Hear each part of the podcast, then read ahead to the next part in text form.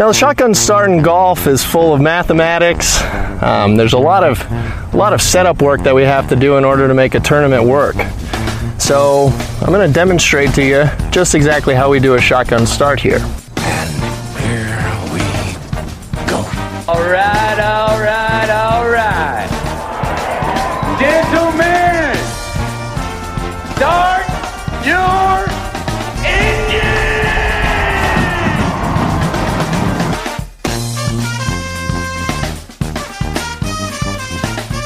Greetings and welcome to a Wednesday edition of the Shotgun Start. It is June 15th. Andy, how are we doing?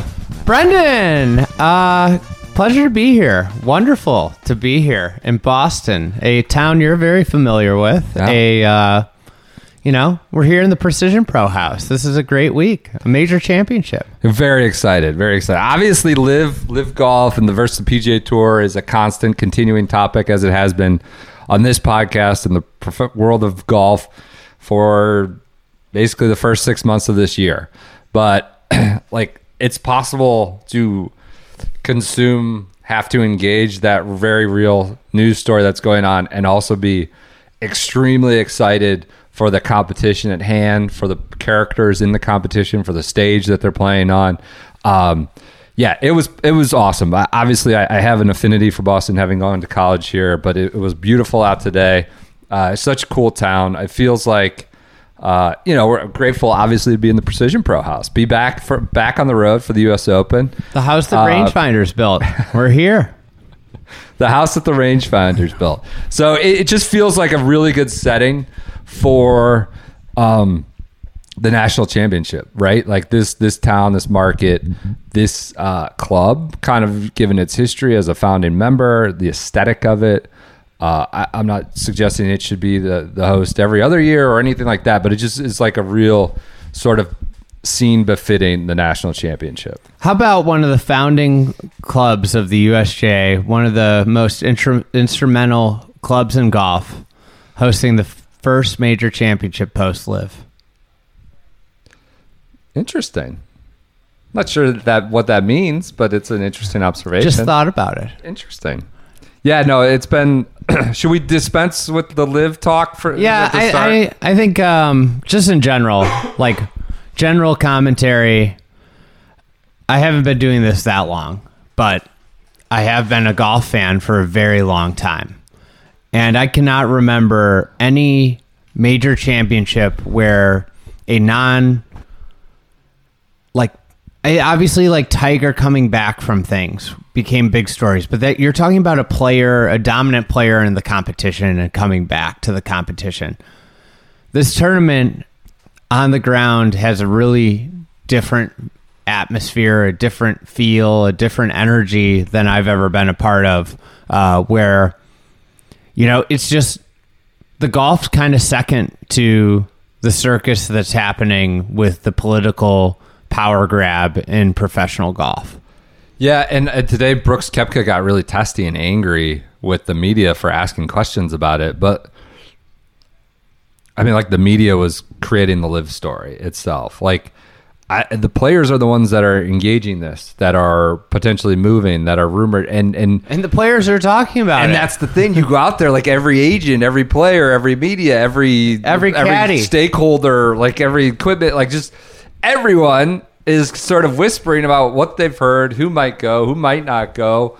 Would it like? I think a lot of the players are in the dark about you know w- w- whether their friend or, or someone they might know on tour whether they're going what the tour itself is doing they're like asking media folks or asking other people you know when sometimes they're the horse's mouth but but they're not always so it is just a constant source of, of discussion i think like once you know balls get in the air on thursday it will at least take a back seat right for for four days unless we of course we get some clash of you know the sharks versus the jets right? We, we get someone from the LIV faction. I don't know who a great option is right now from there from that faction. Dustin johnson maybe.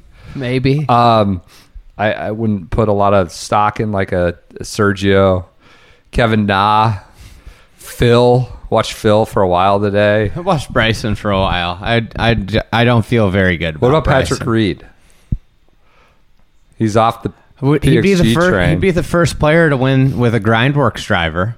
Is that the actual driver? Yeah. God, I watched him today at the range a little bit, and uh, he had a, I don't know, some qualifier somebody he played a practice round with, so he wasn't out there solo. Table for one, he had somebody with him, but I don't think I'm was by surprised design. he's not a golf Saudi guy with all the you know space he sells on his shirts and uh, you know his lack of a you know seemingly in and out hat sponsor. You Yeah. never know what he's going to It's a show up revolving with. door there. I, I don't know that those are ever. Those are like weekly deals, right? This golf Saudi's never never on hats yet. He Yeah. could be the first. Yeah, that's true. Uh, so, anyways, that that has come to. I don't know if it, I'd say consumes it, but when you get these practice round days, usually at these U.S. Opens, we overblow and overhype some sort of like extra. Is the, is the fescue. Is the USGA blowing it? We have like fescue gate. We have, you know, are the greens too firm? Are they too fast? Is this mowing line been this, that? And that's like the grand tradition of the practice days at the U.S. Open.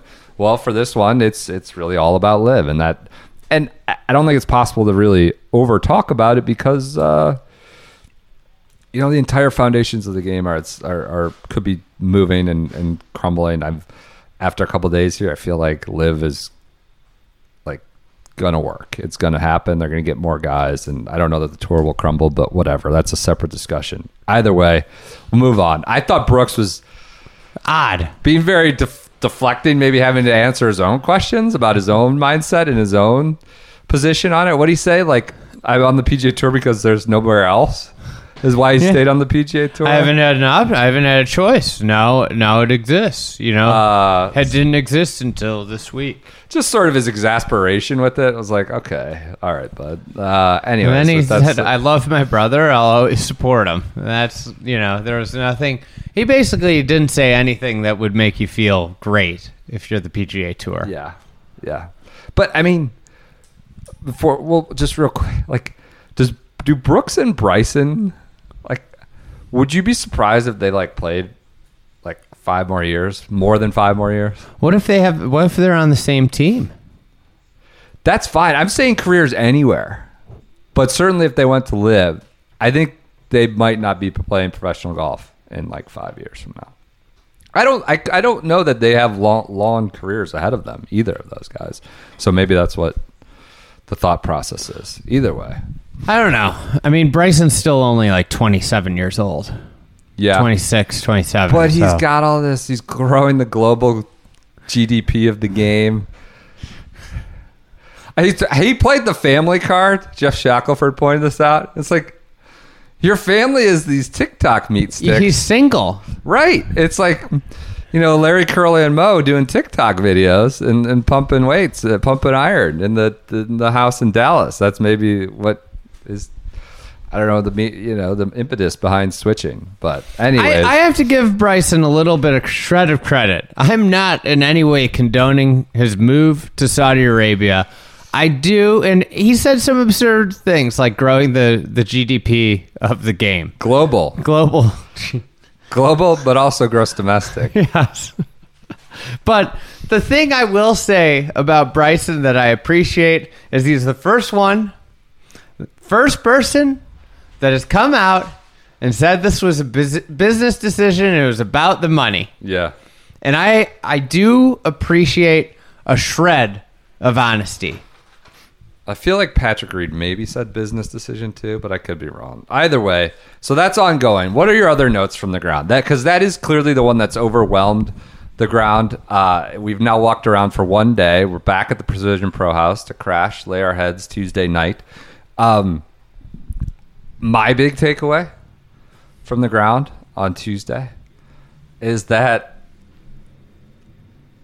the general public, general golf fan, probably has no idea what the sort of moral failing of going to LIV is really all about, or the betrayal aspect of it. Because the full throated support for Phil Mickelson was like, we might as well have been back at Kiawah when we were running through the dunes chasing him on Sunday. Uh, and I think a lot of people don't even know what LIV's all about, why there's an issue with it, what Phil's quotes to Alan Shipnuck were problematic, why they were an issue. Um, I mean, I will say like golf galleries maybe aren't always the brightest collection of folks. Oh, Man. When I walked out there, someone asked me if I was Rory's coach today. No, I shit you not. I go, what? I go, you Rory's coach? I go, no. I mean, it was Sabo or McIlroy. I mean, because I, I wistfully wish I was Sabo. Anyway, so like you know, you get some some idiots out there that don't know their head from their ass.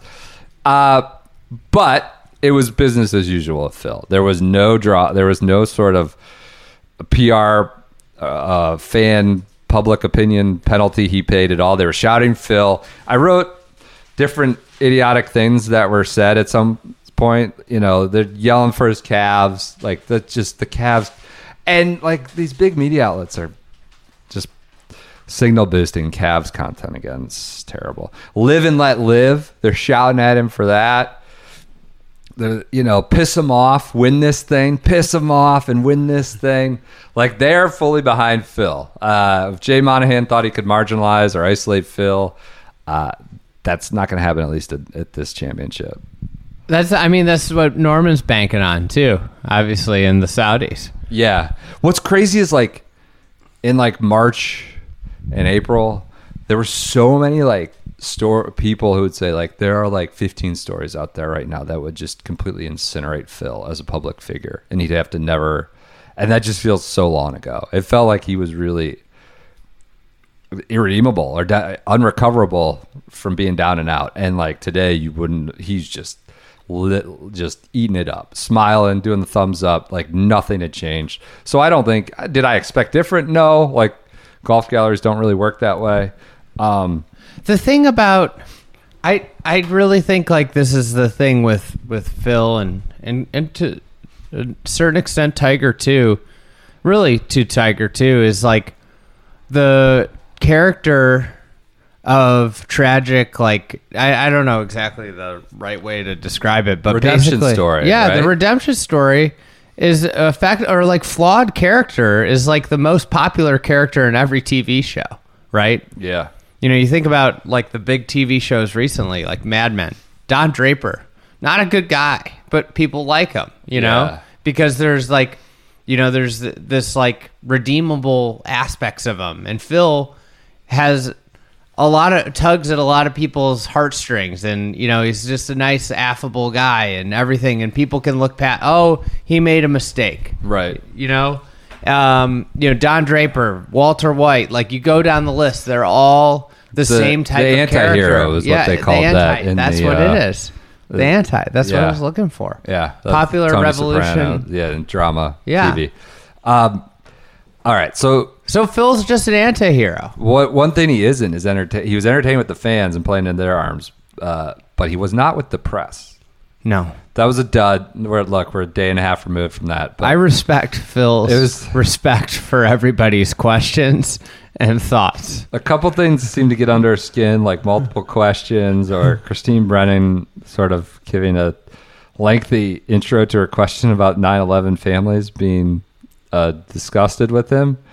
But other than that, it was just it was like had a lobotomy, right? And it was just very s- deliberate, and he has to be. He can't step in it, and uh, he he seemed bothered by any questions that he was like done the tour wrong. Well, the thing about it is, he's done press conferences one way for 30 years. Right, sure. And this one, he clearly was approaching with a, a, a whole new strategy to Well, press he had to conferences. be. Yeah, he had to. Like, he could not do his smartest man in the room shtick.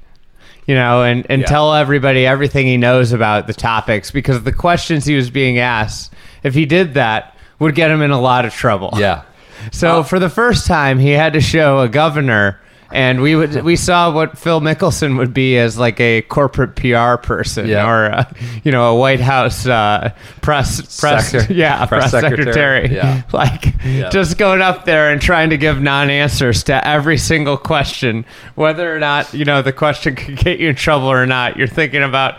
Can this be misconstrued in some way? And I'm just going to give these people, I'm going to try and give these people as little as possible. I mean, and that kind of sucks, right? Because he's super entertaining when he's up there, and really insightful on many aspects. Remember at the Masters when he's like, they haven't had this, like, this has been a soft golf course, or they haven't actually turned this up in like a decade, Mm-hmm. or it's been like 2013. Remember when he said that? I think that was even last year. yeah, like last year. occasionally, he like really put some things out there that are insightful and maybe affect change, but that's gone. Uh, his golf game. All right, so we've done the fans, we've done his press conference.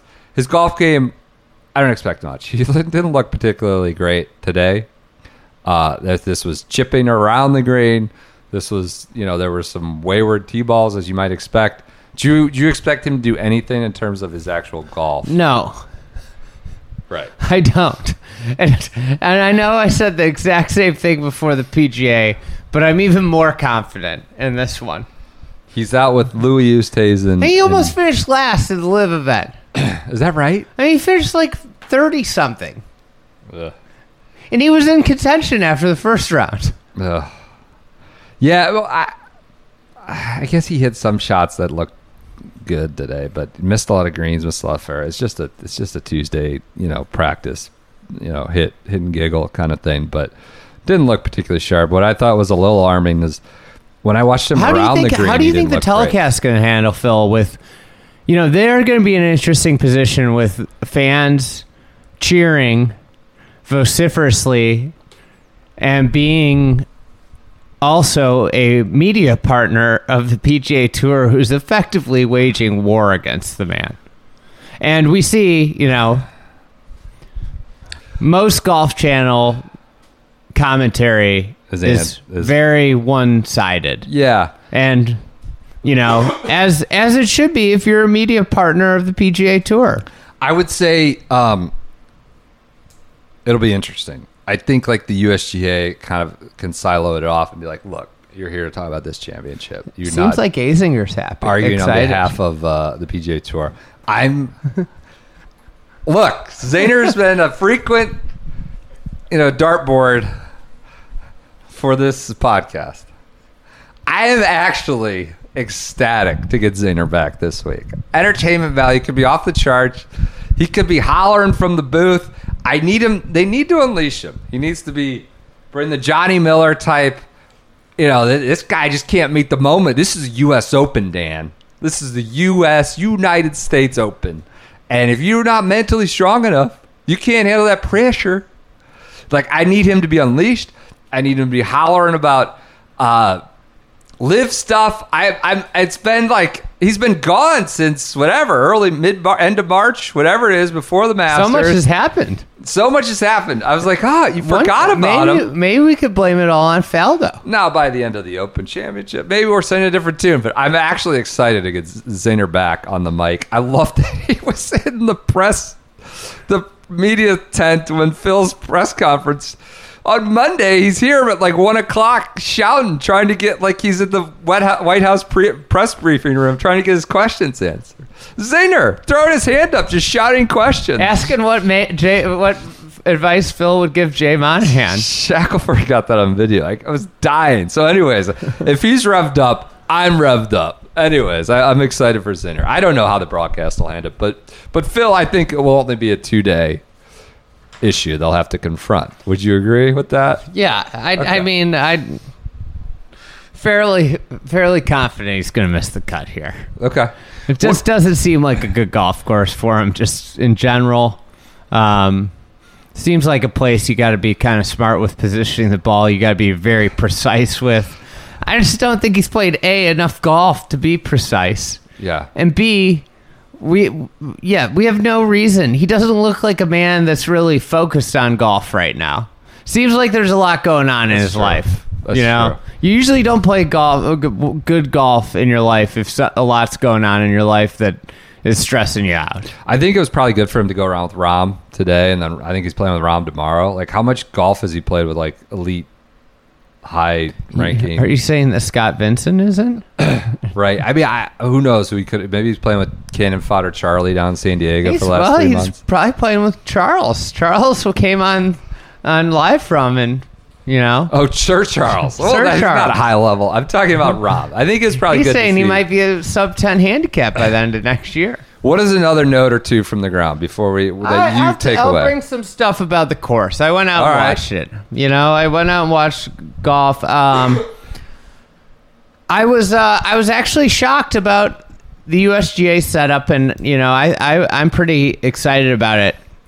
The rough's pretty manageable. what do It's you not mean? that long. in terms of thickness. And and the thing about it is there's pockets of really thick stuff and spots, like in spots that you would expect people to bail to, which I like that. What kind of process? What kind of investigative reporting did you do? Were you through dropping golf balls in the rough? Were you down there paddling what I around didn't on all do was run out and drop golf balls in the thickest spot I could find. Just what I for did effect, for was I social walked- media effect. I walked probably 27 holes and just walked in different spots and looked at things. And really, I think it's it's not crazy. You could play out of like a, a normal guy could play out of like some of this stuff. Now, if Is you that good it, in your eyes? I do. I think it is because you want people to get into precarious positions here. And if they're just chopping it out and hitting it up to the front of the green, they aren't going to get into that. But if you give somebody the illusion, and, and That- this golf course will feast on you when you lose control, but you don't realize that you've lost control. Because if you get above the flag, you've pro- everybody here that's listening's probably watched some social videos about how sloped the greens are. You know, they're they're intensely back to front, and and really, the deadly miss is when you think you can pull off a shot, it comes out hotter than you think, and you find yourself over a green. Mm-hmm. And at this place, with the way the greens are sloped, like sometimes you could be struggling to keep it on the green. You know, if you caught a flyer and hit it into the eighth green, there's a very good, very real possibility of chipping it 60 yards down a hill. All those guys uh, practiced a lot of uh, attempts at flops from behind the greens today. Rahm, Phil, Lucas, Abear, Herbert. Don't call me Abear. Trying flops. I mean, It was. it's really hard. And you, presumably, you're going to be coming in with a, a you know low lofted club, right? The par five second shot, and you could go through the green and somehow.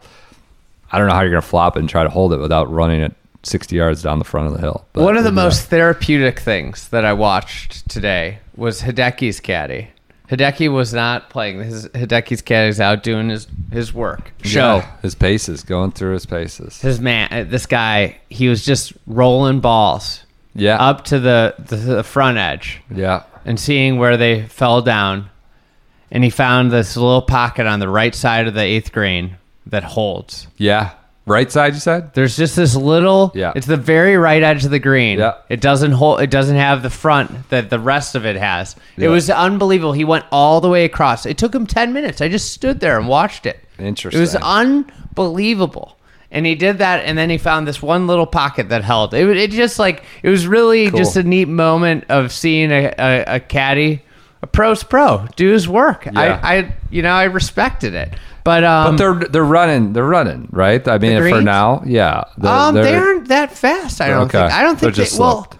I just you know if they ramp up the greens, they don't have any pins. pins. They're not big. That's one of the big things I think about the golf course is it's a golf course that when you're 20 feet, you're going to be usually dealing with like considerable slope. So way more break than we're used to seeing. You're going to see guys with like kind of backs to pins and like putting some weird putts from 25, 30 feet, 20 feet. Um, so one of the things that I was thinking about today was if I was going to look at putting at all, I think that short putting is going to be really important this week because there's going to be a lot of three to five foot cleanup. There's going to be a lot of pizza left in the box, Mm-hmm. and they're going to be on Or to side week. side hills. That's what I'm saying. things Like, you're going to get Yeah. in spots where you can't. It's going to be hard to lay it dead because of the amount of slope, and especially everybody. You know, when you get those hook hooking putts, you know it's just so hard to lay it dead because it, it starts kind of hooking away from you Mm-hmm. and running downhill. So lots of pizza in the box this week. You got to watch that phrase. What the hell is that? Is that something that people say? I don't think I've ever heard that. it's an alternative to you Pizza know a left lot of- in the box? a lot Is of- a meat lot left of on the meat- bone? Yeah, All right. A You're coming up a with little, your own little bit of pizza left in the box. I. I didn't come up with this. This was this. I played with a couple uh, couple young Cal golfers, Oh, okay. and uh, over the winter, and they said that, and I said to myself, I like that phrase. I like that phrase more than meat on the bone.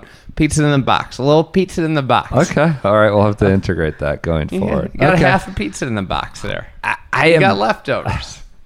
I'm, I'm, you know, this isn't really a profound thing to say. I'm, I'm incredibly excited for the course. I know it's not, maybe not the meet the absolute best U.S. Open venue, but I, I think it really will meet the moment. Hopefully for for I for a U.S. Open test. I hope they don't really dial it down too much. Um, but every there's just different kinds of shots. Different every green feels like it could be set up to kick someone's ass. Not every, but most that I see and watch.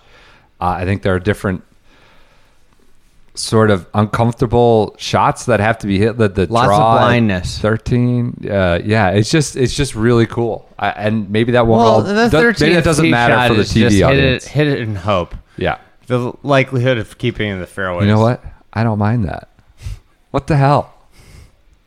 You know what? What That's the what hell? I, that's what I want. A ball running into the rough. One tee shot for these pampered Fs, where it's hit in hope. I don't care. Who cares? One time.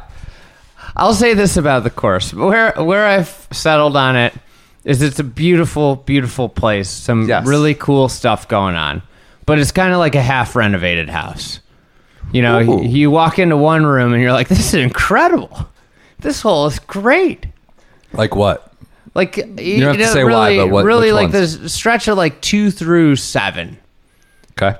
two through eight is great. You know, you walk, you play, you watch those holes, and everything's restored, and you're just like, God, this is so awesome. I think like the best, maybe the best viewing spot I saw today was the grandstand behind two, especially if you work your way up to the top of that. Yeah. because you can see all of that stretch, like two great par three. It's a short converted short par four.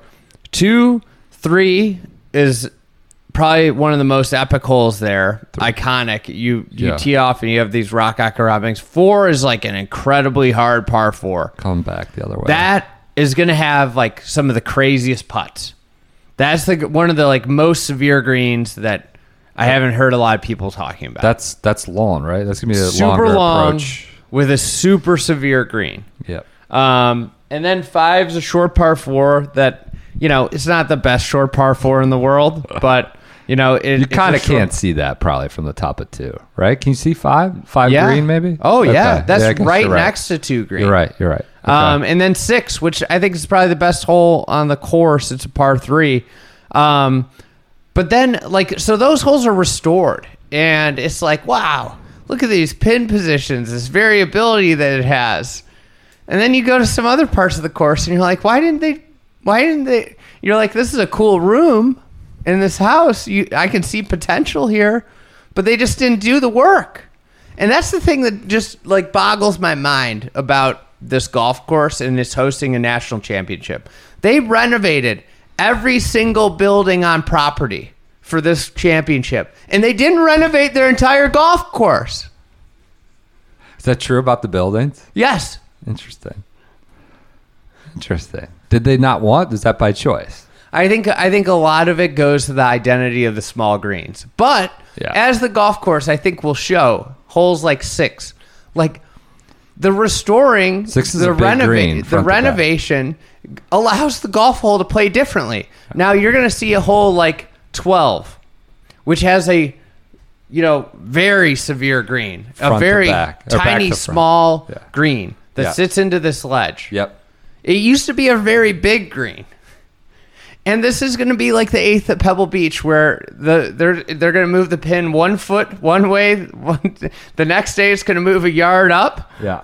The Yep. next, it's just going to be a you know, there's going to be four pins within you know, or three at least three. Maybe they got two good pins, but like there's going to be three pins within five feet of each other. By way of example, I watched Rahm and Phil practice chipping from there, much more than putting. I think they expect to small green, miss it, chip to similar pins, similar spots, and you know that's what they need to work on more than any kind of putting, right? Because there's not a lot of different putts from different sectors, I suspect. But it's a thrilling golf course. it's great. I, I I want like I said, this is a great house.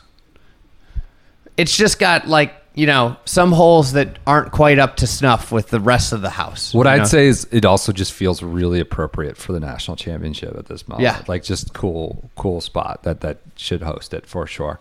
All one right, of the let's- one of the other things, big takeaway that will be cool is there's way more variability off the tee than I thought. Mm-hmm. You know, it's pretty narrow. Where the variability comes is distances they push, and it's super interesting because it puts people in like some, you know, the seventh hole. Bryson walked up to it and was like, I would never have thought of it this way, but it makes sense. It was into the wind today. He's like, Is this hole drivable? To his caddy. Mm-hmm. And it that's a hole like he laid up, interesting. but he tried hitting driver. Rahm says that's a driver hole. Go for it. So some people think it's that. Other people are laying back. And the 17th is really similar to that. Um, there are a lot of holes that have the third will be fun to watch if it's downwind one day because that will really put do people try and push it over there. Over the rocks and And and coupled with the blindness, it's a really compelling golf course off the tee despite being pretty narrow. and despite what Justin Thomas might say. I mean, he's not even using the phrase. The does the catch-all phrase of a golf course for a tour pro is is this all right there in front of you? I read this last night. I think, in, I think it might have been first. I was like, "What? Isn't this the opposite? Like, isn't this the one where you couldn't, you can't say it's right there in front of you because of all the blind landing spots? Yeah, greens, so- tee shots, everything. Here's the the blind tee shots. They have the f- the fourth completely blind tee shots, or part you know completely to partially blind. You're not going to see where it lands. Fourth, fifth, tenth, uh, twelfth, thirteenth, and fifteenth are all partially to Right front completely blind. Right but they're but it's right in front of you. We- TPC and a tech. Uh, anyways, all right. Let's do uh, let's do a quick ad read. Then I, I want to come back and just real quick clean up something on how we if we will see that variability and what variability in distance and setup. Uh, let's do an ad read. We are at the Precision Pro House. It's going to be a fun uh, week here. We're going to have guests drop in. We have the live show tomorrow. We should just plug that one last time. Live show at High Street Place, the food hall. It's on, I think 100 High Street in downtown Boston. We brought a bunch of merch, not a bunch, but a fair amount of merch to give away. Some turkey. we aren't going to tout dollar teas, amounts of our merch, but teas. We're in a small shop. Towels. It's, it's above a hundred dollars. We got a lot of people that said it, it- I guess they put it on the leaderboard. Every leaderboard out there. Will Knights was saying, but they didn't say which podcast. Come to the 19th hole for a podcast recording. So there might be some people disappointed if they get down to the High Street Place Food Hall. But that's USGA's 19th hole. We'll have some merch.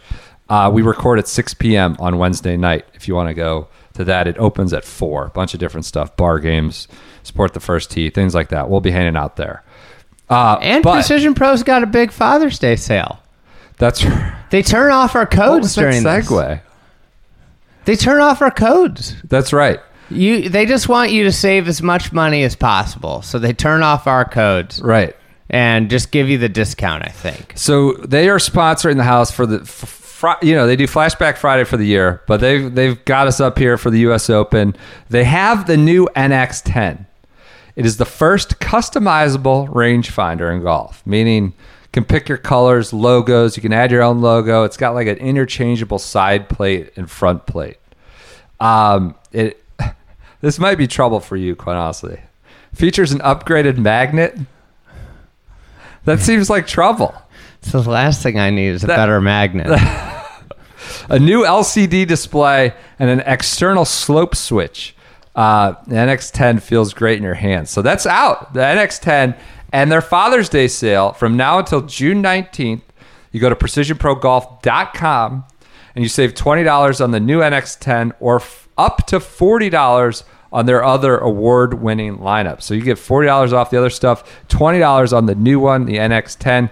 You you know they've got award winning customer service. I know you met Eric I did ma- the. Uh, I took a picture with Eric. bucket. All right, we'll talk about Eric. That that may be a sub. I need to hear more about Eric before the end of the week. But uh, thanks to Precision Pro for getting us up here, helping us support our week at the U.S. Open. You go to precisionprogolf.com and uh, take advantage of their Father's Day sale. If you haven't got your Father's Day something, uh, f- Father's something yet, Your Father's Day something? whatever, your father something yet, just get it from there and print it out, right? May not be there by Sunday. Get it Precision Pro Golf and just do a printout of the receipt. That's, you know, that's our that's our approach to Christmas. All right. Core stuff we were talking about. Do you think the USGA will push the envelope in any way or really mix uh, Mike Davis really got into sort of varying the T, T's from day to day in terms of yardages. Um, do you think we'll see a lot of that, and do you think we'll see them push the envelope at all? I do not. I think that era of setup is over. Um, I think, I think this is uh, a very fair setup, and I think that they are, frankly, afraid to push players at this state. So I was thinking about this today, and why this era of setup is so drastically different. I think is because of social media. Players used to criticize and take to criticizing through the media, and the media was then a filter. And I think most media members generally take player consi- uh, c- criticism with a somewhat of a grain of salt, or at least counter it and ask other questions that may filtered. illuminate Yeah, that may illuminate where this criticism's coming from. They ask other players that might, you know, either verify or refute that criticism. Where social media has given this direct avenue for every player. We saw at Southern Hills, we saw General Patton go off, fly off the handle. We see Tyrrell Hatton. about the sand. And, Yeah, so you know, like there's this just this ability to go on there. What was the onset and be the microphone and get all the fans riled up. What was the onset of that? Kevin Na at Erin Yeah. Hills. That might have been like the first one. out. Yeah, crawling Didn't out. they cut it back after that at some point at Erin Hills? So I think this is you know where I feel like some uh, part of the U- U.S. Open's you know kind of identity has been rooted in. You're not on the PGA Tour. You're coming to our championship, and this is this is the way we're and we're going to get under your skin, and this is the way it is.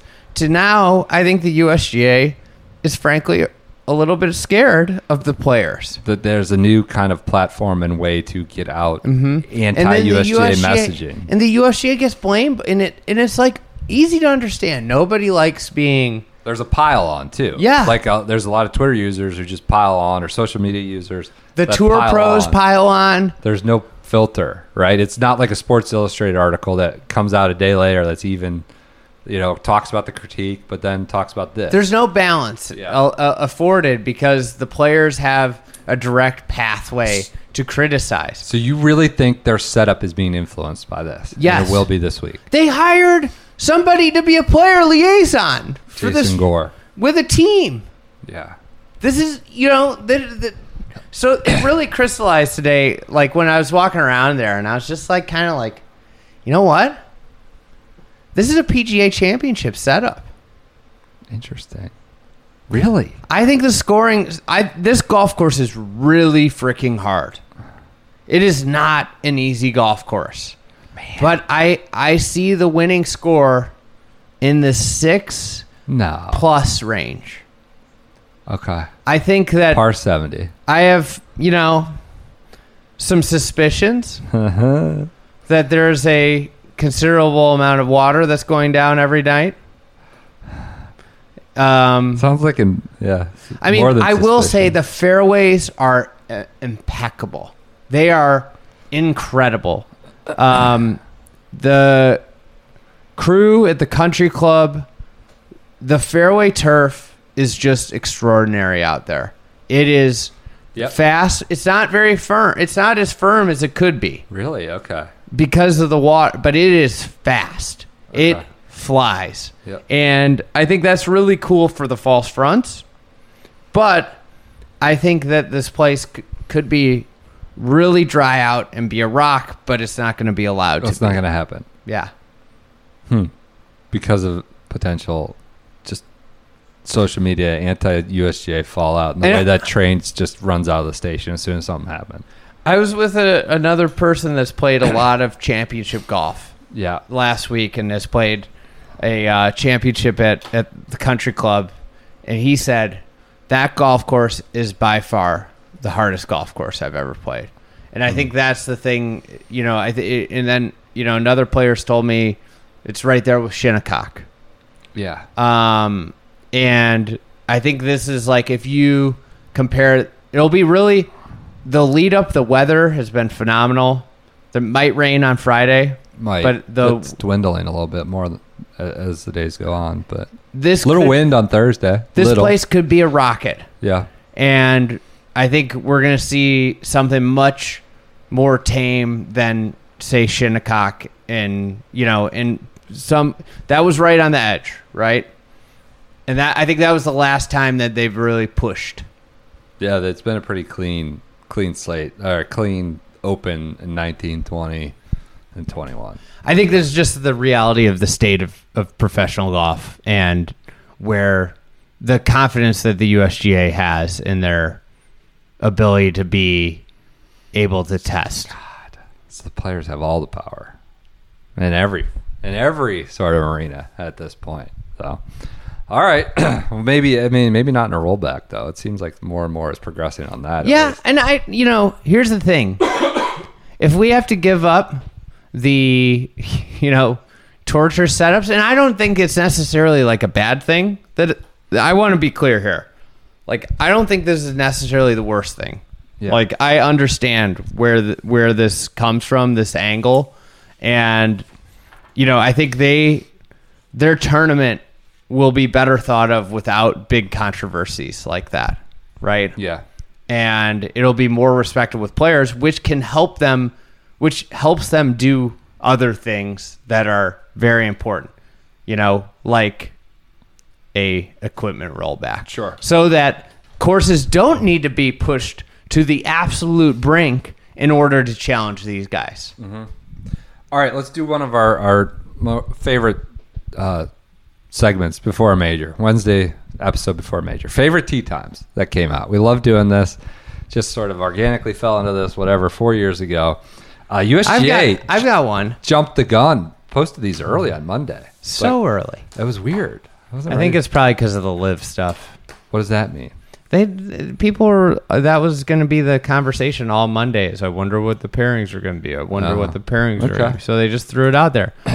I think they're they're potentially worried about breeding, and they want to Breeding? yeah they want to keep certain cats away Oh, from other cats. All right, all so we don't we don't get any.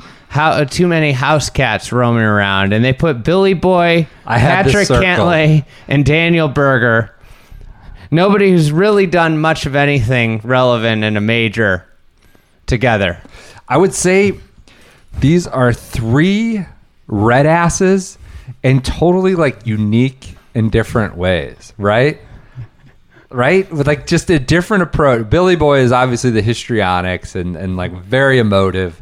Can't, and Cantlay seems, Cantlay's like- just bristles and like Yeah. steaming under underneath. seems passive aggressive somewhat. in some Berger ways. like gets some sort of like every now and then does this like bro thing where he- he gets finds himself in, in sort of d- not backing down trouble, doesn't give a what. Um, so three guys you could say if there is maybe some sort of setup or hole that that that causes trouble or they are imploding personally uh, on their own volition with nothing like could could have some issues. I like that trio though.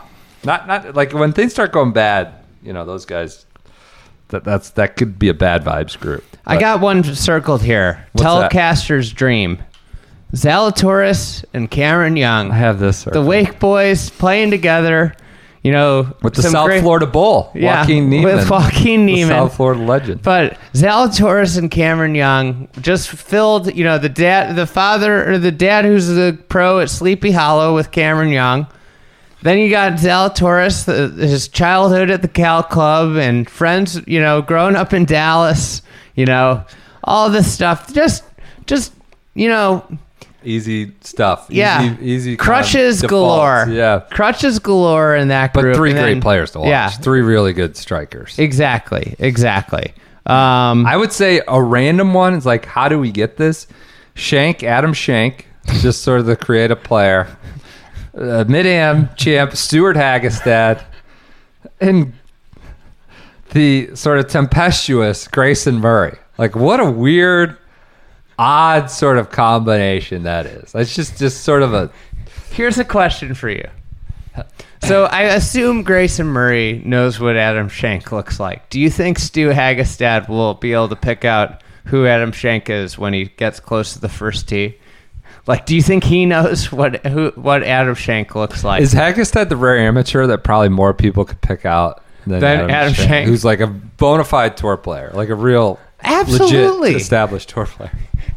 I think that's right. Hagestad's Has like a making a cut, making the cut at the Masters low am at the Masters. is more memorable than anything Adam Schenk has done in six years on tour or whatever, however long he's been on Uh, tour. all right, so that's an odd one. What else you got? Um, here's uh, here's one. I, I like this one. I think one of the two one of the two guys will do something um, in this tournament. We got Chris Gotterup, Fred Biondi, and Harry Hall.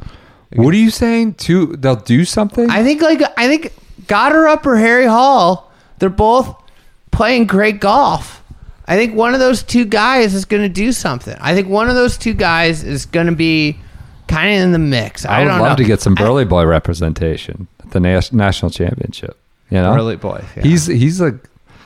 I saw he was at the Red Sox game tonight. He's just a good thick you know, boy. We're shipping out a uh, one of our country club shirts to, you know, a member of the Burley Boys.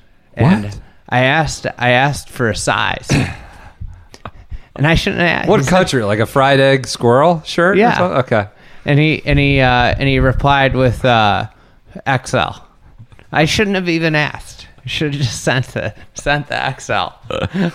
I should have sent a double XL too for one of The friends. Boys have gotten in our DMs The various Burley Boys, like so they were they will always be our, our sort of our, our guys, our What boys, else you so got? to speak. So this is like a marquee group. I was just wondering. It's very hard to say like the winner is most likely out of this trio, right? But it feels like this is if I were to pick one tee time where the winner would come from, it feels like Rory Hideki and Xander is a good one because I feel like Rory and Xander are two really good options. Um, Hideki, I think, is a good too. Hideki's not a I bad ask- option. I was asking his caddy today about health. You were? Talking I was talking Shota? to Shaw. Oh, yeah. Yeah. He he was a, he's a great guy. Yeah, of course. Really enjoyed talking to him. Um, You mean he's actually a person besides the viral moment? Yeah. The the bow at the 18th hole at the Masters. I asked about uh, Hideki, and he he goes. I was like, "How is he feeling?" He's like, "He's great, hundred percent." He goes, and he goes, "He needed the rest." okay. And I was like, "Yeah, last year was nuts." He goes, "Absolutely crazy." Um, so I would just say, you know, that's obviously marquee group. It just feels like one, the strongest of chance for a winner to come out. You of want that a one. random one? Well, I have a few of those. Yeah. Torbjorn, Brian Piss Bear? Stewart, Piss Bear, Oh yeah, I saw that. Piss Bear. guy. Brian Stewart, and Nick Hardy by Illini. He's Yeah. been playing good golf too. Yeah. Yeah, I wouldn't. You know, That's that's random one of the things I like about the U.S. Open. You know, is there's usually there's usually one pro who kind of like jumps off from the U.S. Open, right? Like Xander's a great example and the, probably the most famous one, right? Yeah. Seven. kind of was struggling a little bit out in the wilderness, and then all of a sudden he top five. I think he finished fifth that year, and he's off and running. And I think that's one of the the things. Like I I look at some of these names. And obviously, I just named you know Gotterup and Harry Hall, but then you've got guys like Nick Hardy. You've got guys like Isaiah Salinda, who hasn't done much of anything, but is uber uber talented. You know, largely considered probably the one of the most talented players uh, a couple years ago coming out. So you see players like that, and it, it, the this gives them a stage where you know, maybe things haven't gone the right way. Maybe PGA Tour setups where they're playing courses that everybody else in the field has seen five times. They they're playing them for the first time, and then everybody comes here and it's the first time, right? Uh, I, you know what another like super random one is? I don't understand what the connection was. Is Kisner, Henley, and Harmon? I don't know why they put them together. Okay, just moving on. Um, I like I like the President's Cup. Sungjae Mito, Maybe- Erik Van Rooyen. Like what's they should left? put that in featured groups and see how many times they mention Georgia. Sungjae Mito, Erik Van Rooyen, still holding out with all the President's Cup dwindling with, with the LIV. What about Na Garcia and Hatton? I have that one as just an absolutely terrible trio. Like of just Do you think it's a recruiting session? bad temperamental. It could be temperamental guys. Like if they put these three in like whatever. What's the head of the Charles? What's a crew? What do they call that? A canoe? A rowboat? Put the like send these ship these guys out in, in a canoe down the middle of the Charles. Uh, Kevin Na, Sergio Garcia, and Tyrrell. Where do you think if Tyrrell needs to go three for three? He needs to keep batting a thousand. He's bitched about Augusta National. He bitched about Southern Hills. Where and why and how will he bitch about the country club? The greens, something. The, length, greens so- could be the greens. How much slopes in the greens? Yeah. they're they're similar to the. That's what that's what his one of his complaints about the Southern Hills was. Yeah. So that could be it. There could be the blindness. Oh yeah. You know? I mean, come on. I'll tell you what. I was seeing. I was out there watching. I mean, caddies are giving bad lines because of the blindness.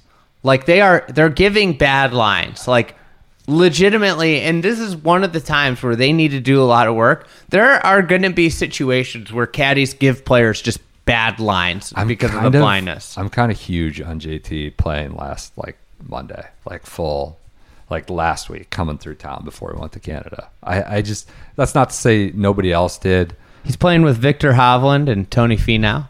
but I just I, I do think I, I don't know. This is like a course caddy and player. Look, they're the best in the world. Like you might could use a little extra than the than the two and a half three days you get. Morikawa is saying he's playing a draw right now.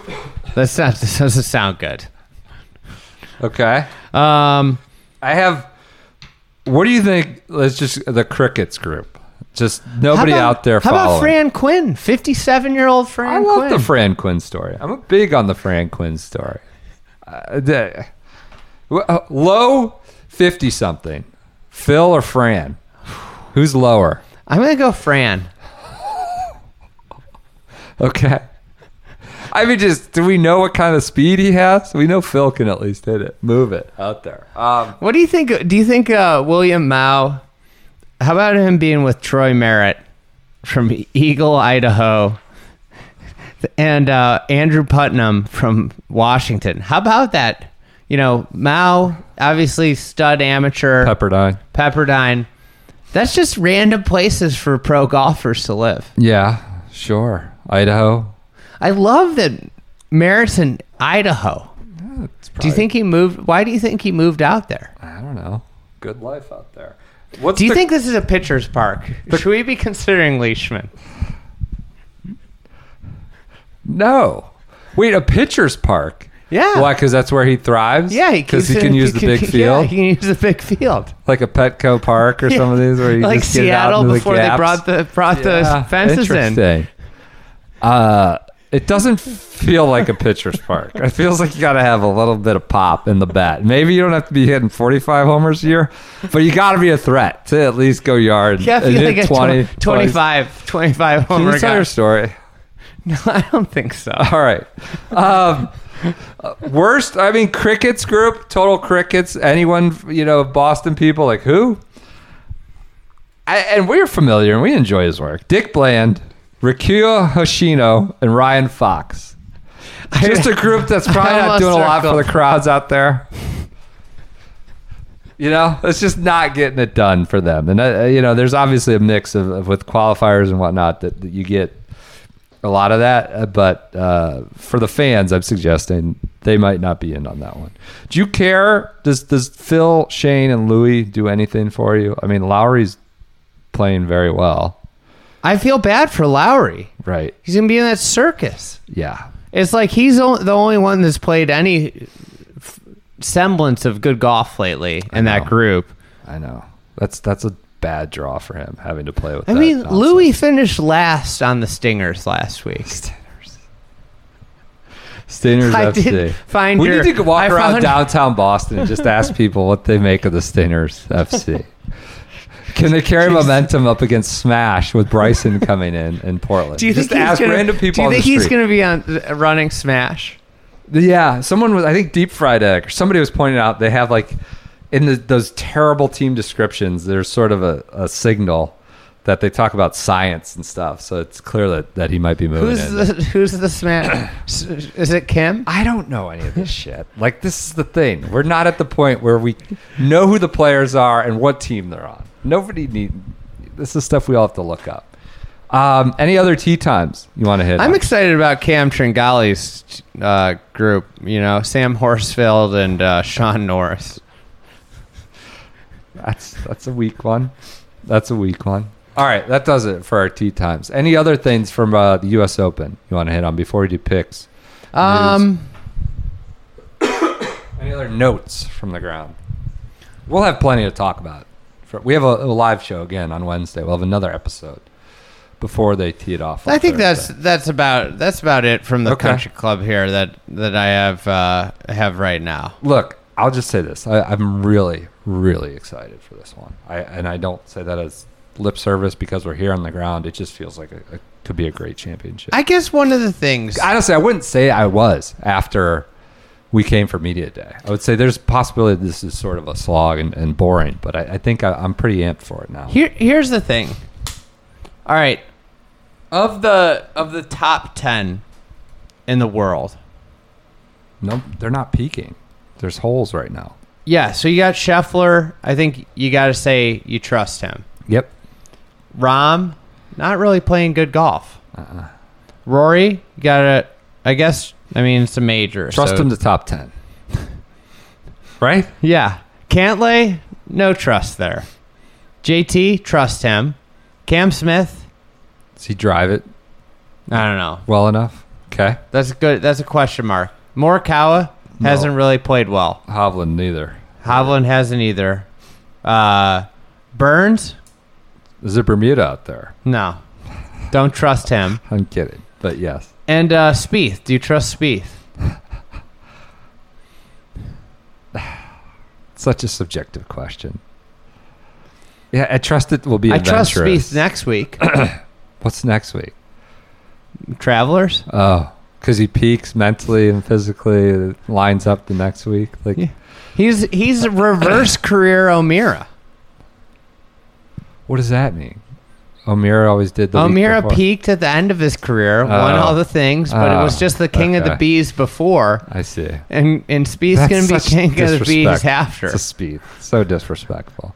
Yeah, there's not. I mean, I almost trust Billy Boy more than everybody you just listed, besides like JT and uh, Oh well, that's Rory the crazy and thing. You, Scheffler. you get into the second ten. if you go down the second ten, I think I yeah I would trust Billy Boy, Xander, Hideki, Zalatoris, Finau is playing good golf. Maybe, maybe, yeah. Um, DJ, you never know. I, he's not playing good. No, Um, Niemann, Fitzy is a top ten Fitzy, option. yeah. I mean, but that's the thing. You, you go down that second ten, and there's almost more guys that you trust to contend. All right. So who's your pick? Who are you taking this week? Going out on the ledge, number one player in the world. I, I, think got I him. took him at Southern Hills, and he he I got him. Bit the He's dust. coming off a miscut in a major. I just he's he's played pretty well. He's been in the mix. He obviously didn't get it done at uh, at uh, Southern Hills. uh, Colonial. Colonial. Oh, okay. Uh, but I I just I like I like his game. What I love about it is all round. Like he's good at everything. Yeah. I think you know Uh, I'm going to take Xander Schauffele. Uh, I the house cat. don't have a ton of confidence that he'll win. I have confidence that he's playing Wow. well and can contend, and it always has more or less at the U.S. Open. Uh, so I will take Xander. I hope I haven't used him this year. I never look at that stuff, so I could be in, in for a rude awakening if I have.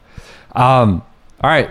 Anything else on news you want to hit? We got our one and done picks. News. There's a Golf Digest report tonight from uh, John Huggan, Dan Rappaport that Scott Pelley is weighing his options about maybe getting back into bed with the Saudis. I don't know how that would work. I thought the tour has like a board seat. Obviously, the DP World Tour is in a bad way. They're kind of in a shitty spot. They're going to be further marginalized. Just something to keep an eye on that would just oh, cause another. Just, I I don't think the moat could be big enough if they had another sort of betrayal like that. It would be a mess. All right, if I'm, uh, you know, if you're Keith Pelley, if it doesn't seem like, let's just operate under the pretense of LIV exists because LIV does. Yeah, it does. Okay. It's going to get stronger. Do you have a more clear path to being relevant, partnered with the tour, or loosely partnered with the tour? It seems. Well, I don't think they're going to be loosely. I think the tour, when they see LIV making a bid, is be like, all right, we'll fully merge and we'll buy you out and we'll figure out some sort of world tour here. That's that's the tours. The PGA Tour will be backed into a corner there. So do you do you think where do you think they have a better opportunity to be relevant? I mean, if you take out all the sort of the, the, the moral issues, Yes, like I think I'm just saying from yeah. a pure and that's it, his job. Is, I think you're uh, supremely entertained by the the or intrigued, not entertained, intrigued by the LIV offer, and I think you go with that. You have the options to have a lot of these American players suddenly have to take up membership. yeah, would be like DJ. Like the I think the reality of that situation is that from a pure business standpoint, there's no way you can look at the two and think that you have a a good situation with the tour and LIV existing. they're, yeah, they're, they got to do something. And the tour is already, and this is part of the issue with the tour playing their hand the way they have, is that they have put the they by doing and being so bold with their you know bands and everything, and not like being like, okay, we're just going to make our product better. But part of the, what they've done is they have put the European tour into a corner where they are like totally screwed. yeah, it- yeah, but Like, they- now they have like a little bit of leverage to get something. Exactly. either. And they're smart to do this. yeah, You know, Yeah. they they have to. They're this is their only path to survival, really. Yeah. Uh, anything else from today? Rahm's presser was lauded as sort of like you know Rory did his usual defense. You know we talked about LIV at the top, but Rom gave a pretty nice summation. Yeah. probably the rare guy who said use the "I'm not a politician" line. The format just sucks. you know, like I'm not go- like sort of threaded the needle in a different way, right? It was incredible. I don't care about the politics. I'm not a politician. I'm not going to judge anyone. This format, this golf just sucks. 54 holes, shotgun start, no cut is not golf. Sort of a different dam- damnation. He also threw out a very specific figure, 400 million. I don't know if that's Yeah, like exactly I- what was offered, but it felt like specific. So, uh, which is interesting. You know, number one player in the world for much of the last year. Four hundred million. I love I love how he was like, you know, if I got four hundred million, it wouldn't change my life. Yeah. Yeah. how we live.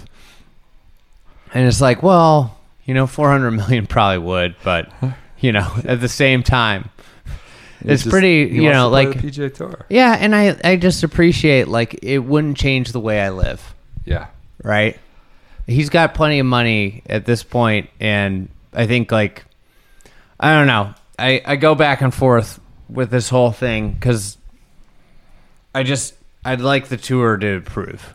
I want the tour to win, but through improvement, yeah. not through like Some sort of uh, hammer ban or thing Yeah. like that. That doesn't seem like it's going to work in either way. But so. All right.